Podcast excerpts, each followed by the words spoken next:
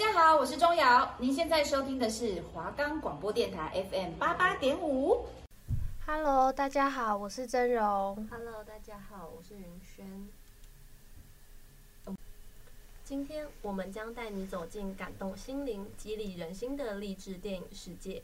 希望在听完我们介绍电影之后，可以鼓励大家勇于尝试，遇到不顺心的事也可以迎刃而解哦。我们的节目可以在 First Story、Spotify、Apple Podcasts、Google Podcasts、Pocket Casts、SoundOn Player，还有 KKBox 等平台上收听。搜寻华冈广播电台，就可以听到我们的节目喽。Hello，大家好，欢迎来到影迷时光，我是主持人真柔，我是主持人云轩。今天要跟大家介绍的电影就是《关键少数》。那我们先跟大家剧情解说一下。嗯，关键少数是一部改编自非小说书籍，描写三位非裔美国女性在二十世纪初期与美国太空竞赛时期对 NASA 做出卓越贡献的剧情片。想当然尔，就是整个剧情就是呃围绕在她们三位女性身上。第一位就是云轩算是女主吧，就是我们的凯瑟琳，她是一位天才的数学家，擅长解决复杂的数学问题。在 NASA，她成为了太空计划的主要计算机，行走式的计算机。然后他受到种族歧视的影响，面临着在男性主导的工作环境中争取平等的挑战。然而，他的数学才能却成为在 NASA 在太空竞赛中取得成功的关键。而黛西呢，她是一位领导能力超群的女性，在 NASA 担任的是计算机的科学家，听起来都好聪明哦。但由于种族歧视，他不断受到限制，就是这个这个不行，那个不行，所以他决定就是自学使用新的计算机的技术，致力于学习并引导他的同事们掌握新的电脑技术，成为 NASA 第一位掌握 IBM 电脑的黑人女性，以及第一位非裔美国女性主管。那最后一位的话是玛丽，她是一位工程师，她致力于克服种族和性别障碍。最后呢，她成为 NASA 的第一位非裔美国的女性工程师。这三位女性在当时种族歧视和性别刻板印象的环境中，她们克服种种困难，发挥了很重要的作用，协助美国太空竞赛中成功将人类送上月球。这部电影通过讲述她们的故事，向观众们展现了科学、平权和梦想实现的动人场景。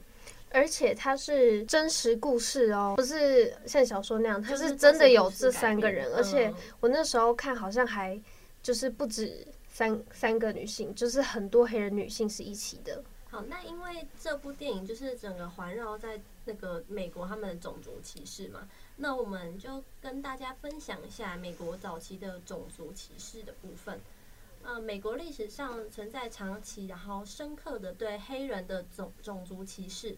特别是在美国早期历史和奴隶制度存在的时期，那奴隶制度的话，就是美国历史上最根本的种族歧视体制之一。黑人被当作财产，被迫从事辛苦的劳动，然后也没有权利，并且被视为社会的次等公民。那再来的话，就是种族隔离，在十九世纪和二十世纪初。南方各州实行了严格的种族隔离法，将白人和黑人隔离开来，涉及学校、交通、医疗等方面。那接下来就是黑人选民的剥夺，在美国南方存在许多法律和政策，以剥夺黑人选民的权利，包括种种诡异的考试啊，和种族歧视的选民登记程序，还有再来就是暴力事件和极端主义。在种族歧视的氛围中，有许多针对黑人的暴力事件，包括著名的克兰顿时期极端主义组织活跃，对黑人进行袭击和威胁；还有就是非裔美国人的经济不平等，黑人社群长期以来的经济上也遭受到很多不平等的对待。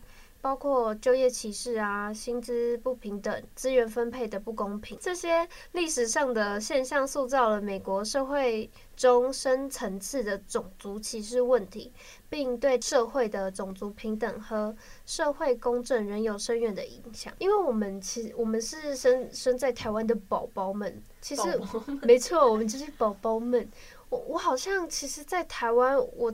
从来没有看过什么对人种的歧视，我我觉得比较我看比较多，可能就是对那个残疾人士或是那个那个特殊生同性恋哦，对对对，同性恋，但就是感觉在肤色上，就是好像我从来没有看过什么，因为他黑，因为他白，因为他怎么样，然后。大家都排挤他什么的，你知道我朋友就是他超喜欢黑人嘛，他是男生，然后你知道男生就是看那个什么 NBA 啊，然后游戏有没有？然后他每次跟我说，他觉得黑人就是很会饶舌，然后穿穿东西穿起来很酷，然后还说什么就是反正他就是对黑人好像有莫名的吸引力啦。所以其实我们呃在看这部片的时候，我们当下其实感受不太出来，就是。那个种族歧视到底是什么感觉？但是我记得我之前已经很久，但是我记得我之前有去美国跟加拿大玩，然后那边就是真的会有一个酒吧，就是全部都只有黑人的那种酒吧，就是好就一个白人都没有。然后因为去寄宿家庭嘛，朋友就刚好带我去，然后那时候我也觉得超可怕，就是感觉大家都在用异样的眼神看我，就感觉好像嗯，他怎么会来这里？但是其实我感觉现在这个问题应该还是存在吧。有啦，这应该没有完全改善。你有你有看过这种新闻吗？有啊，有看过啊，就是是种族歧视啊，然后呢，黑就是对黑人大暴动有没有？对对黑人很不尊重的那种。但是，可是我感觉好像就是他们会有种。就是刻板印象，就是有时候闹事都都是黑人，哦、你知道吗？就是他们就会有那种，就是呃，那时候那些黑人就会抢劫啊，嗯、啊，偷名牌包有没有？哎、欸，我、哦、我那时候在那个社交软体上看到那个 LV 还是香奈儿，就是还是 Gucci，反正就是完全没有人可以阻止得了他们，就是一大堆黑人，然后就破窗而入，然后把所有东西都抢劫，所以。我觉得可能也对他们，不知道是他们的行为，还是就是刻板印象，就让他们到现在这个种族歧视的问题都还没解决。嗯，但是就没有像以前可能没有那么严重啊，之前还还什么对，没有那么严重。我觉得真的很夸张。没错，就是还是需要继续改善的。那接下来想跟大家讲的就是电影中女性在科技领域的挑战，但也不只是科技，就是。黑人的呃女性的挑战，就是你知道，在那个时代，黑人就已经比较就是算是弱势，然后又是女性，就更弱势了。对，那第一个就是性别歧视和偏见，他们可能接受到来自同事或上级的性别歧视啊，被认为不适合或不具备足够的能力来担任科技领域的角色。在电影中，就是印象算蛮深刻的，因为那时候女主角凯瑟琳的。那个计算能力很强嘛，所以他就被调到那个 NASA 的算是总部吗？反正就是主要研究那个火箭发射的地方。那时候就是他一进去的时候，我真的里面就只有他一个黑人，而且是唯一一个黑人女生。然后那时候连他的那个主管的秘书都很看不起他，就是对他爱答不理。然后甚至是一进去那个凯瑟琳。一进去之后，他就想喝一杯咖啡，因为他们那时候厕所还分有色，就是黑人上的厕所跟白人的厕所这样，所以你就知道那时候他们就去喝他的咖啡，就是他只是大家用的那个，没错，他用公用的咖啡壶，然后就泡了一杯咖啡，然后结果一转头，大家都要看他，对，就好像他做错了什么事情一样。然后更夸张的是，就是他上个厕所还要跑两公里，对，然后隔天那个咖啡壶是不是就是？被别人就就他们就是多了一个咖啡壶，是对，然后他的咖啡壶里面就是完全是空的，就是没有让他帮他泡，对，都要自己去接水。可是我感觉他当下也没有真的很反抗，因为我感觉他们也是很想反抗，但是又。不知道该怎么做，因为看起来很无奈吧？对，他就是他也不敢出声或怎么样，毕竟他们那个社会就基本上就是白人是权威。对，然后我那时候看到那个画面就觉得，幸好我不是生 在那个年 代，不然我真的我我可能我真的没办法接受发生这件事情。然后第二个就是工作机会不均等。女性可能面临着工作机会不足或无法获得平等的晋升机会。由于性别因素而受到限制，所以其实刚刚也说了，凯瑟琳她之所以可以进去，是因为她的，我相信她因为是真实事件，所以我相信她本人的计算能力一定是好到爆。对，就跟电脑计算机就是天才，没错，所以她才会有机会就是进去他们白人的总部里面。可是那时候我们也看到，他们有一个黑人，应该是那一栋都是黑人，然后他们就挤在一个很小的办公室，然后全部都是。黑人，然后就大家互相学习，然后好像一直在做同样枯燥乏味的工作，可是他们又为了赚钱养家，所以也没办法说哦，我不要这个工作。毕竟在 NASA，然后好不容易才进去，所以我们就可以知道说他们在身为黑人女性在那个年代找一个工作机会到底是有多么不容易。再就是被忽视或低估，他们的意见和想法可能会被忽视或低估，不被重视或被视为次要。其实我感觉主管在一开始也是觉得，嗯，他他可以干嘛？就是他什么事都做不了的感觉。但是到后面有一次是他们那时候就呃，他们不是要发射火箭吗？把人送上那个月球去嘛。然后那时候就是主管就要开一个会议，就是因为他们第一次发射成功了，但是降落的。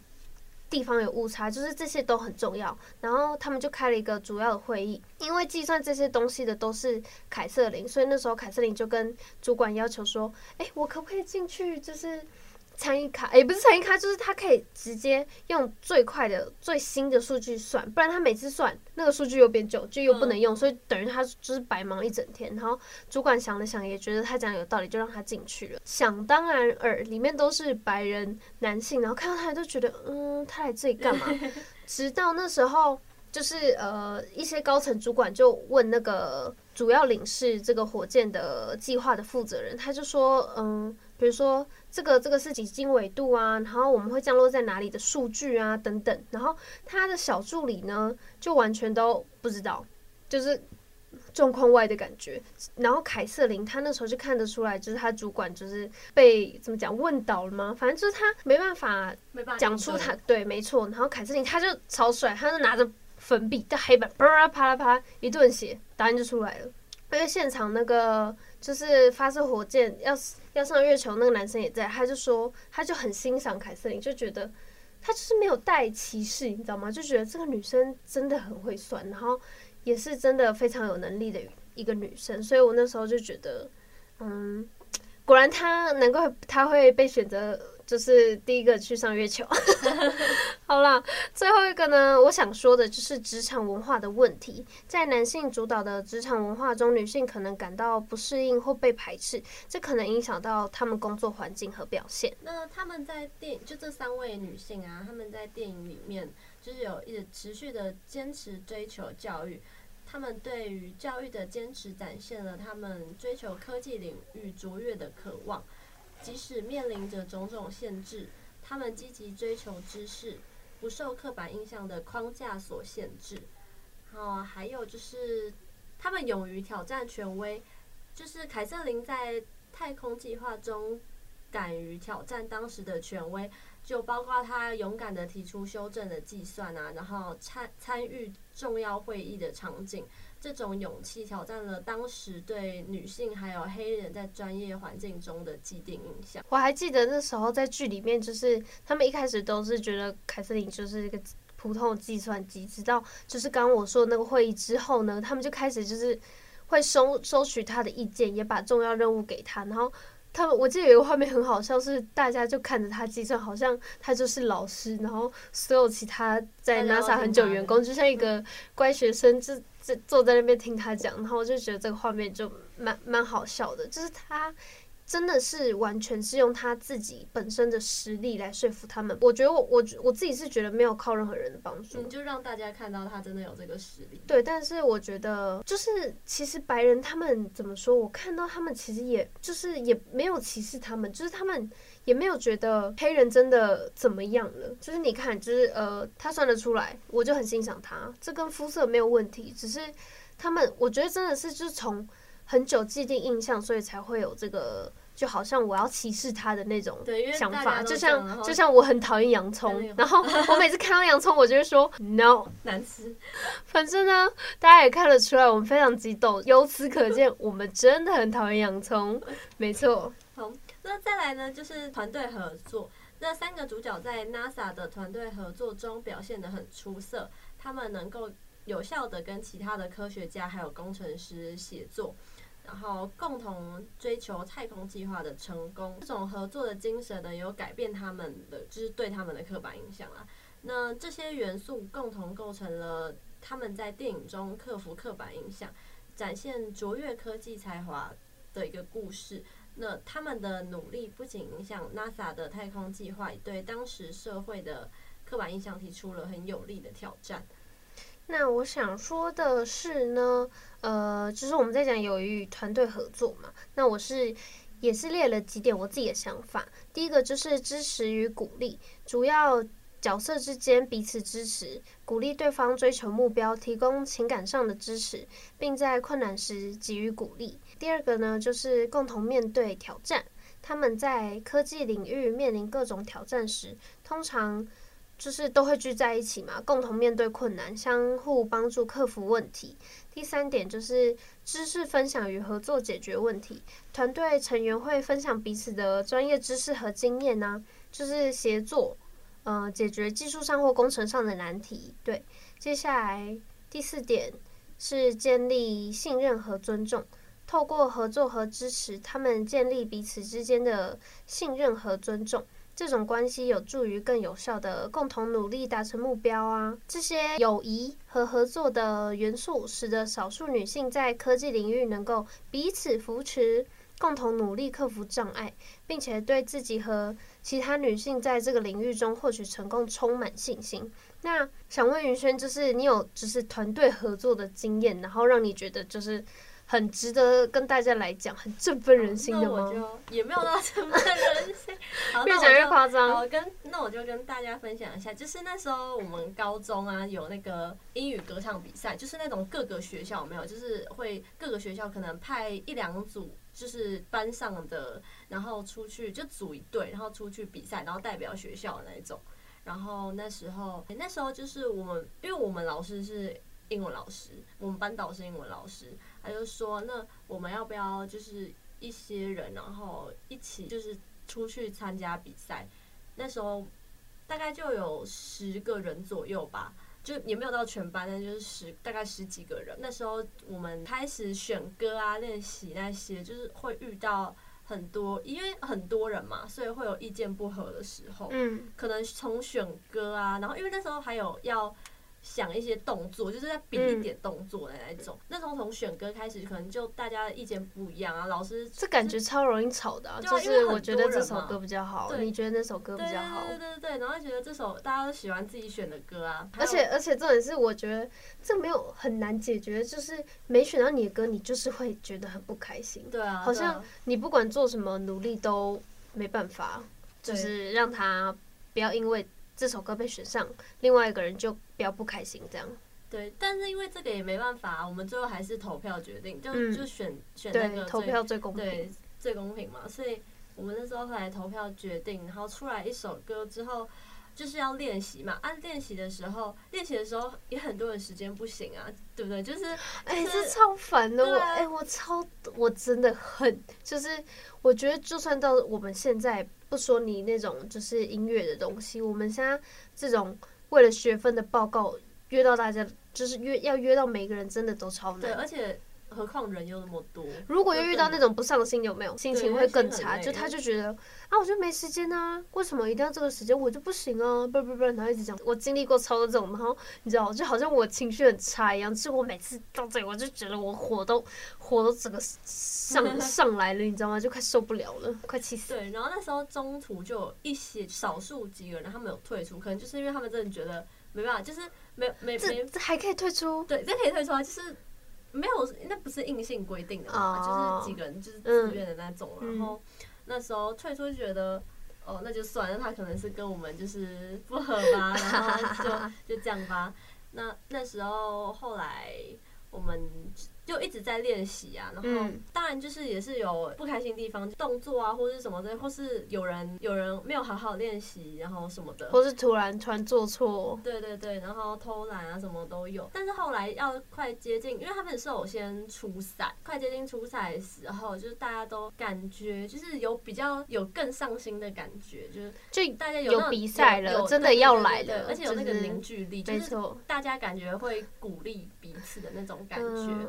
嗯，然后后来我们就是有出去比那个初赛，后来有进那个决赛。初赛完的那个瞬间，就是知道自己有进决赛的，后来的那个瞬间，就觉得大家都大家都一起庆祝，努力努力没有白费，而且而且是一个团队，就是合作，然后一起做出，就是一起去参加这个比赛，然后赢，就是有进决赛的感觉，就感觉蛮好的，嗯。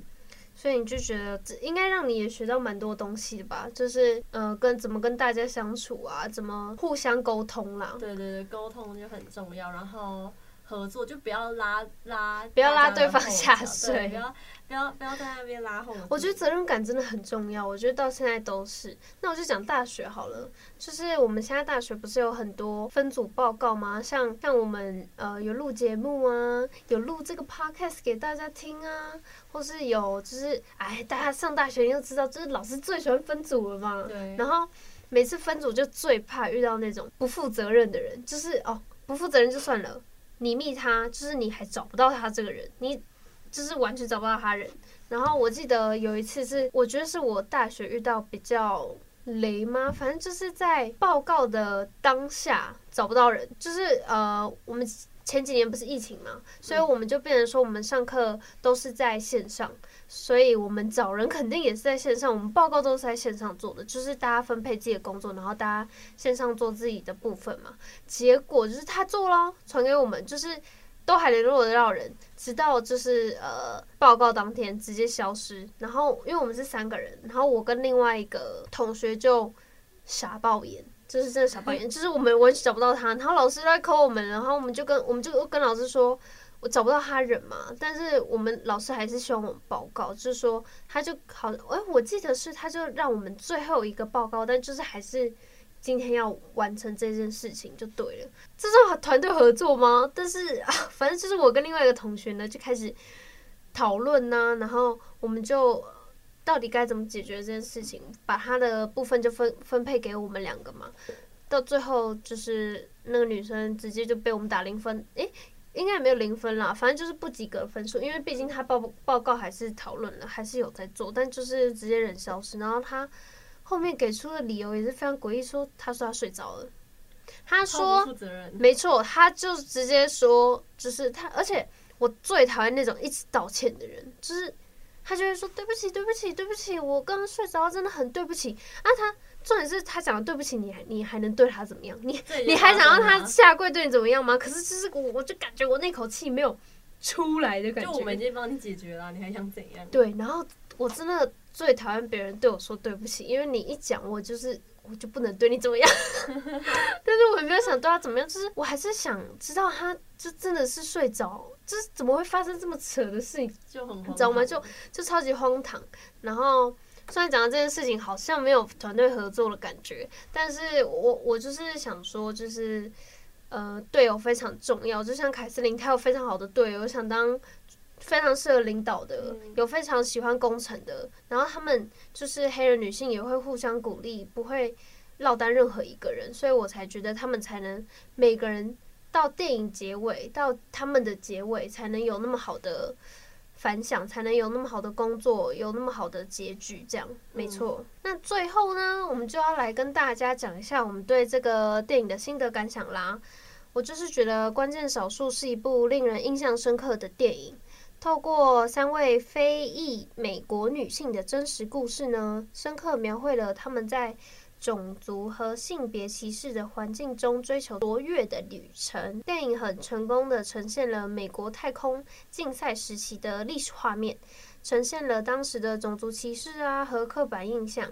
使观众更深入的了解，就是主角们三位女性的挑战。那他们也在电影中展现了非凡的坚韧和智慧。他们克服了种种的困难，争取平等的机会，并且在科技领域崭露头角。没错。另外，电影凸显了这三位女性在 NASA 所做的巨大科技贡献。他们的数学和工程成就改变了太空竞赛的局势，为人类太空探险写了重要的一页。而他们面临的种族和性别刻板印象，反映了当时社会的问题。他们通过坚持自己的价值，还有能力，成功挑战了社会对女性还有非裔美国人的刻板印象。这个故事不仅是个人成就的一个叙述，它更是一个启发社会变革的故事。主角的努力和成功，对当时的平权运动产生了积极的影响。总体来说呢，这部电影不仅是一个感人至深的故事，更是对当时社会问题的锐利反应，以及对追求平等和公平的坚定呼吁。这三位女性的故事激励着民众，让人深思，在任何环境中都应该坚持追求自己的梦想。并且要努力打破各种刻板印象。好，那我觉得就由我来讲一下印象深刻的一面就好了，因为我们两个想的印象深刻的一面都是一样的，所以，呃，其实刚刚也提过了，就是。呃，那时候凯瑟琳就是想去一趟厕所嘛，啊，她去一趟厕所竟然要跑两公里，然后电影里呢，她刚好又下一场大雨，所以她就是很湿的跑到厕所，然后很湿的抱着她的所有工作资料回去，然后她一到总部里面，她的主管就下来就责骂她说：“她说你一整天都不在座位上，你到底跑去干嘛了？”然后我感觉凯瑟琳就是压抑心中的。所有情绪都直接在此刻爆发，然后他就吼的，但是我现在不会用吼的，反正他就是 大家就想象他用吼的讲讲这些话，他就说他就说你知道吗？我每天上厕所都要跑两公里远，然后同事们都丢给我他们不想做的工作，然后我还要待在这里，待在这个环境，就是你们连就是我碰过的咖啡都不敢喝。其实我我我那时候第一次看到这画面是有点泛泪，就是感觉有点像我。那时候压力，我那时候压力也蛮大的，然后我就看他释放，我就感觉我的，我我用哭的方式来释放我的压力。反正这个画面就让我印象很深刻，因为其实如果就是就算拉到现在，你这样跟主管讲话，你肯定就是被炒鱿鱼嘛。所以他隔天也是就直接回去他原本就是最原本黑人的那一栋，因为他知道他自己肯定就是被炒了。结果他的朋友就把他叫过去，他说他的主管就拿着一个。杆子还是棒子啊，反正就是某某种某种东西，然后没错，他就把那个有色人种厕所的牌子呢，就直接把它打下来，就就一直敲一直敲下来，然后就就感觉就是一个里程碑，你知道吗？就是主管还特别说，在我们 NASA 不分有色厕所跟白人厕所这样，然后我就觉得这部电影的意义就不只是我们看到的那样那么远，对。那我们今天的介绍就到这里结束啦。如果大家喜欢我们的介绍的话，记得一定要看关键少数哦。那我是主持人真柔，我是主持人云轩，大家拜拜。拜拜。